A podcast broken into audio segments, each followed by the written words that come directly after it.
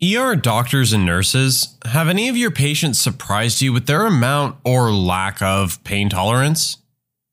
I had a patient with an open tib fib, the bones in the lower leg sticking out, and below that looks like jelly, trying to walk, apparently unaware of how bad his leg was. Of course, he was incredibly drunk at the time. This happened to a guy in my judo class. Spiral fracture on both bones. I didn't see it, but they described it like this. Both of the people were white belts and inexperienced. One attempted osotogari, but instead of stepping past to offset balance and then sweeping his opponent's leg out, he stepped alongside to offset balance and stomped on the leg that all the other guy's weight was on. There was a snap and he went down. He waited 10 seconds or so and said, I think my leg is broken. Then he briefly tried moving and instead said, Yep, it's broken. Then he just sat there talking to us calmly while occasionally looking at his ankle. The EMTs were surprised at how calm he was, too. Working in a hospital has taught me the downside of abusing painkillers slash drugs. Patients constantly come in here with long term substance abuse issues, and now that they are actually hurt, MVC, broken bones, etc., you can give them enough drugs to put down a horse, and they still feel everything. This is one of my biggest fears. I had major back surgery when I was 14, so I pretty much live with constant pain. I will do everything I can to avoid taking a Vicodin so that when I get older and I really start to hurt, I haven't built up a tolerance. The only thing that sucks about it is that the pills expire before I use them all, and so when I really do need them, getting a new doctor to prescribe them is really hard. They always try to treat me like a junkie trying to score, and while it is understandable, it really pisses me off.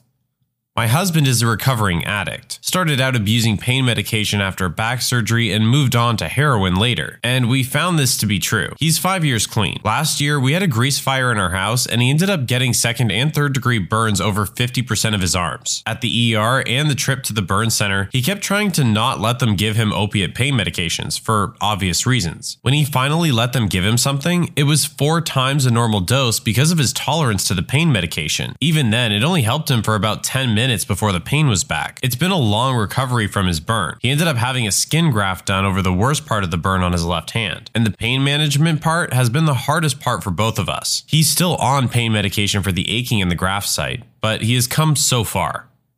I was a tech in the ER when the EMTs brought in an elderly woman with what they said was a sprained ankle. She had slipped while mopping a floor at work and her coworker had called it in. Turned out she had broken both of the bones in the lower part of her leg, but was sweetly chatting with us. I was impressed as soon as I saw the x-rays. EMTs had no idea and had splinted her ankle over where the bones were broken. Typically, broken bones in the legs, unless there's a huge amount of angulation or displacement, do not cause a ton of pain unless moved. We see that often in the old people with hip fractures as well. They're usually sitting there still and having no pain, but the second you try to move it, they're in excruciating pain. Same goes with trying to bear weight. I broke a bone in my foot and didn't go to the doctor until a month after. The sprain wasn't healing. The bone set improperly on its own and it causes me pain. My parents were too cheap to pay for the surgery and I can't afford it now. ER doc here. 50 year old guy with a massive heart attack just lying there chilling. Ask him his pain level, deadpan, just a little. 5 year old boy with both forearm bones fractured and dislocated, playing on iPad with the other arm. 60 year old lady slips, falls, and destroys pelvic bone. Just wants one Tylenol and scooches out of bed wanting to walk home. After much convincing, she begrudgingly accepted that might not be a great idea. There are some pretty tough people out there. Why are heart attacks always described as massive? I never heard of any other severity. Always massive. Doesn't anybody ever get a regular sized heart attack? Fire slash medic here. Farmers seem to be tough. One time, a guy pulled up into the front ramp, got out of his truck, and walked up holding his severed forearm in his other arm. Get him in the truck, take off. Along the way, he states he lived down the road and wanted to get to us quickly. When asked why he didn't call 911, he replied, I just cut my arm, I ain't dying. Also had a Battle of the Bulge vet tell me he didn't need a blanket. It was minus seven with wind chill.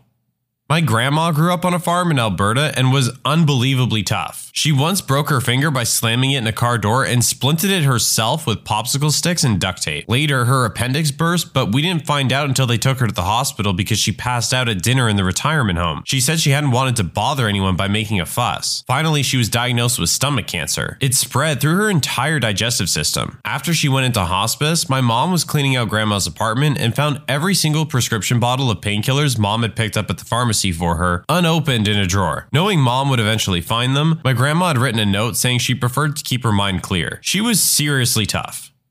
Yep, my old man is a lifelong farmer. A couple years back, he was chasing some escaped calves and while climbing over a fence, managed to break his ankle, which wouldn't have been so bad if he hadn't kept chasing the calves. Rounding them up, got them into the holding pen, and then asked if I would be kind enough to drive him to the ER. Last year, he also nearly severed the tip of his thumb, was mooring his boat and it pitched unexpectedly and the rope got caught. He just super glued it back together. Farmers are tough. For example, a guy near me wrapped around a PTO during the winter a few years ago. He walked away and didn't go to the doctor the next day. He had breaks in both his legs and broken ribs and a massive concussion. My grandpa, who's an 80 ish year old rancher, got bucked off a horse. He stood up and it didn't look good. He limped away and said, Get me a dip. My grandma handed him his chew can and drove him to the hospital. He ended up having a broken leg, six broken ribs, a broken arm, and a broken wrist. He's broken each arm and leg multiple times and broken every rib multiple times. Another farmer I knew got his arm ripped off in a baler when he was reaching in to clear it out. This was before cell phones and he was stuck. When night fell and he wasn't home, his dad went out three or four hours later. The first thing he said was, Get me a beer and a cigarette, we're going for a drive. Even though he lost a ton of blood, he lived. Farmers, especially old ones, are so used to pain, I guess, they don't perceive it anymore. I know I'm nowhere near as tough as those guys.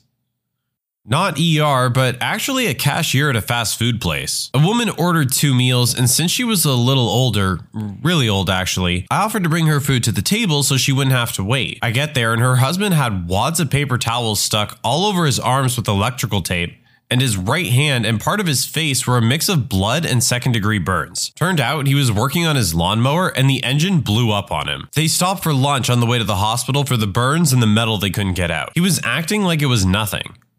My grandfather got his finger caught in the lawnmower engine somehow. Went a couple weeks before finally asking my mom if he should get it looked at. Mom said it was green, so of course she said yes. Ended up having to be partially amputated. Whoops. Working as an EMT, I got called to a 64 year old female slipped in her house, possible sprained ankle. When we got there, the woman is sitting in a chair with her legs stretched out in front of her, but she had long pants and slippers on that covered the entire ankle, so I couldn't really see. When we walked in, she started talking and didn't really seem to be in any pain at all, so I figured this was going to be an easy trip. I kneeled down in front of her to take a closer look, and I wasn't surprised to find that it wasn't just broken, it was messed right up. I mean, the foot was at a 90 degree angle to the outside, and it also leaned down, so what should have been the side of her foot was facing straight down. And the bone that should have been holding the ankle in place was pushing against the skin on the inside of her ankle so hard that it was about to rip through. I was bewildered at the fact that at that moment she said, It doesn't hurt, so I hope it isn't broken. She hardly made a peep on the ride to the hospital. 35 miles, very bumpy. Come to find out she had multiple sclerosis, and that made people feel pain differently. That's amazing how she was so unfazed, but I'm very curious now. How does multiple sclerosis make people feel pain differently? Most neurons are coated in something called a myelin sheath. It helps signals move faster. MS strips the neurons of this myelin sheath, causing the signals to move slower. Therefore, any normal body responses would be delayed by a lot. It's especially bad when it happens in the brain as they cannot repair themselves. That's pretty much what MS is. It's pretty much the body attacking itself, and that's why it's so difficult to treat.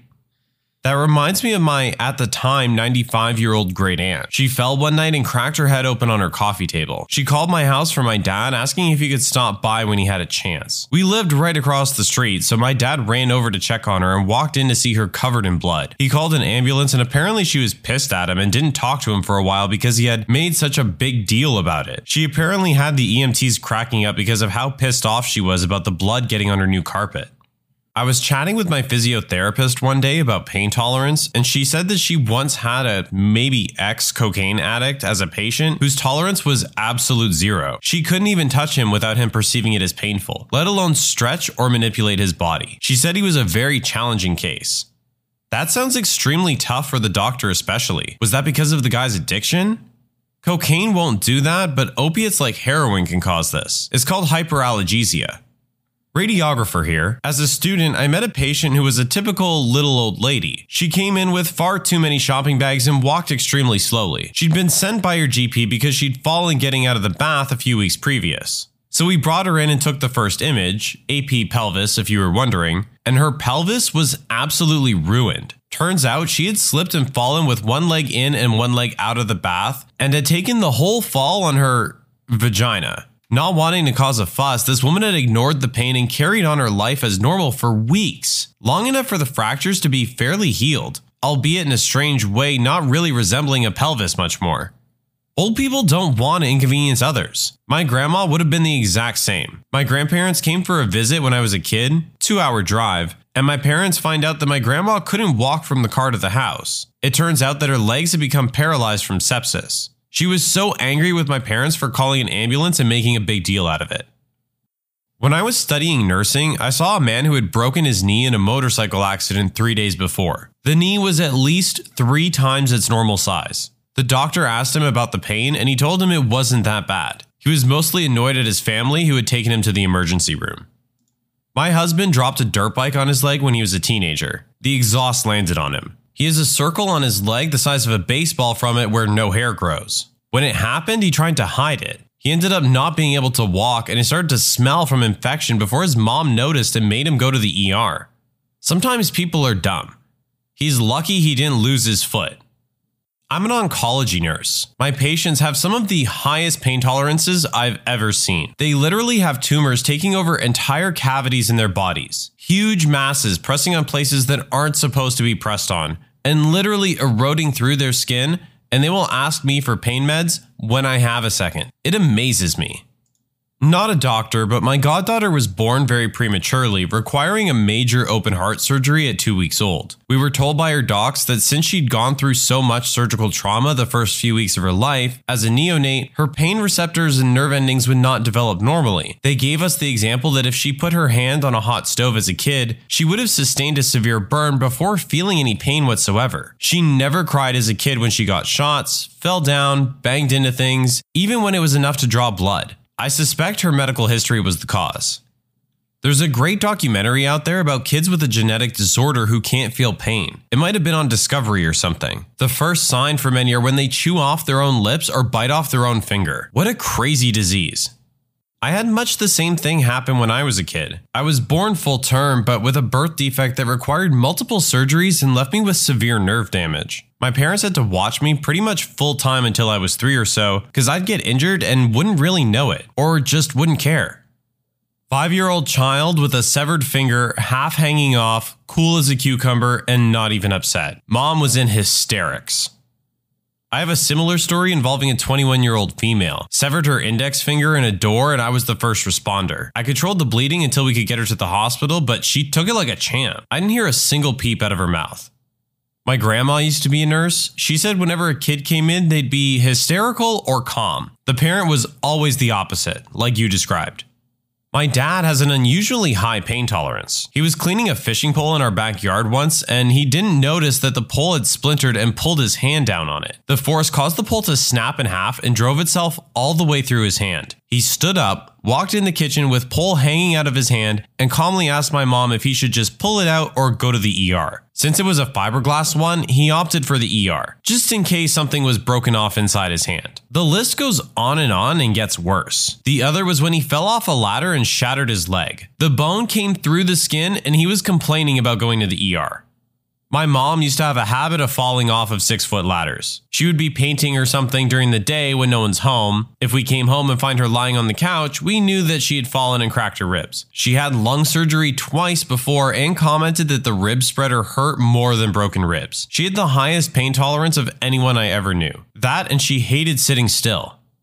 Sounds almost exactly like my dad. He nailed his hand to a wall during construction with a nail gun, pulled the hand away from the wall, pulled the nail out, and drove himself to the hospital. Also, drove himself to the hospital after collapsing from his first heart attack. Not a very smart guy. ER doctor here. I can't count on two hands the number of patients I've seen that are covered in tattoos and are scared of needles or IVs. I mean, complete phobia. It makes absolutely no sense. If anyone can enlighten me as to how this phenomenon can exist, I'd appreciate it. Edit, thanks guys. Seems like it's the appearance, depth, and the associated pain when things don't go correctly that create the aversion. To quote a friend of a friend when asked by an ER doctor who queried why he was freaking out over getting a tetanus shot after having a cut sewn up without anesthetic, that's why it's called an irrational fear of needles. I can only speak from personal experience. With tattoos, the needles are penetrating into the dermis. IVs and shots are going into the vein and muscle, respectively. For me, it's the thought that the shots are much deeper. ER doctor here. My intern year in residency, I saw a 17 year old kid who, while playing hockey, tried to stop a puck with a gloved hand. It struck his fingertip, injuring the base of his nail, causing a significant deformity. His nail bed needed repair, which requires first removing the nail. That's done by bluntly dissecting or separating the nail from the tissue below it. If your stomach didn't turn reading that and imagining it, congratulations, you have no soul. Typically, we use a numbing agent to eliminate sensation to the entire finger using something called a digital block. I put it in. After 10 minutes, he still felt me touching his fingertip. I tried putting some around the nail. He still felt everything. His mother said his father actually had a similar thing. Lidocaine didn't work on him. I offered him a different numbing medicine. We can inject Benadryl in that case, or even knocking him out. He looked at me in the eyes and said, Doc, just take it off. Without anything? Yeah, it's fine. They fix our cuts without numbing medicine, but it's gonna hurt a lot. I have to scrape, I know. So I went at it. He grabbed a towel with his other hand and I went to work. 45 minutes later, the nail was off, he was repaired, and I replaced the nail in its rightful place. The kid didn't even make a noise. Hockey players are tough. I have the same issue. The lidocaine family of anesthetics does nothing to numb pain for me. Neither do any of the others I've had used on me. This makes procedures like that nail thing a bit pesky. Dentistry also falls into the same category. The worst thing I went through was my vasectomy. The doctor did his usual injection of anesthetic, and I did my usual, yep, it's numb response, since they won't do anything without jabbing you with needles. Nothing was numb, but we went through with it anyway, just like every other time I had to have something done. It was worse than getting stitched up, but not as bad as a root canal. I've had a dislocated shoulder reduced, a separated shoulder reduced, broken ribs realigned, several lacerations stitched up, a thumbnail repair, and other stuff done without being numbed up. I usually do the towel trick like the kid.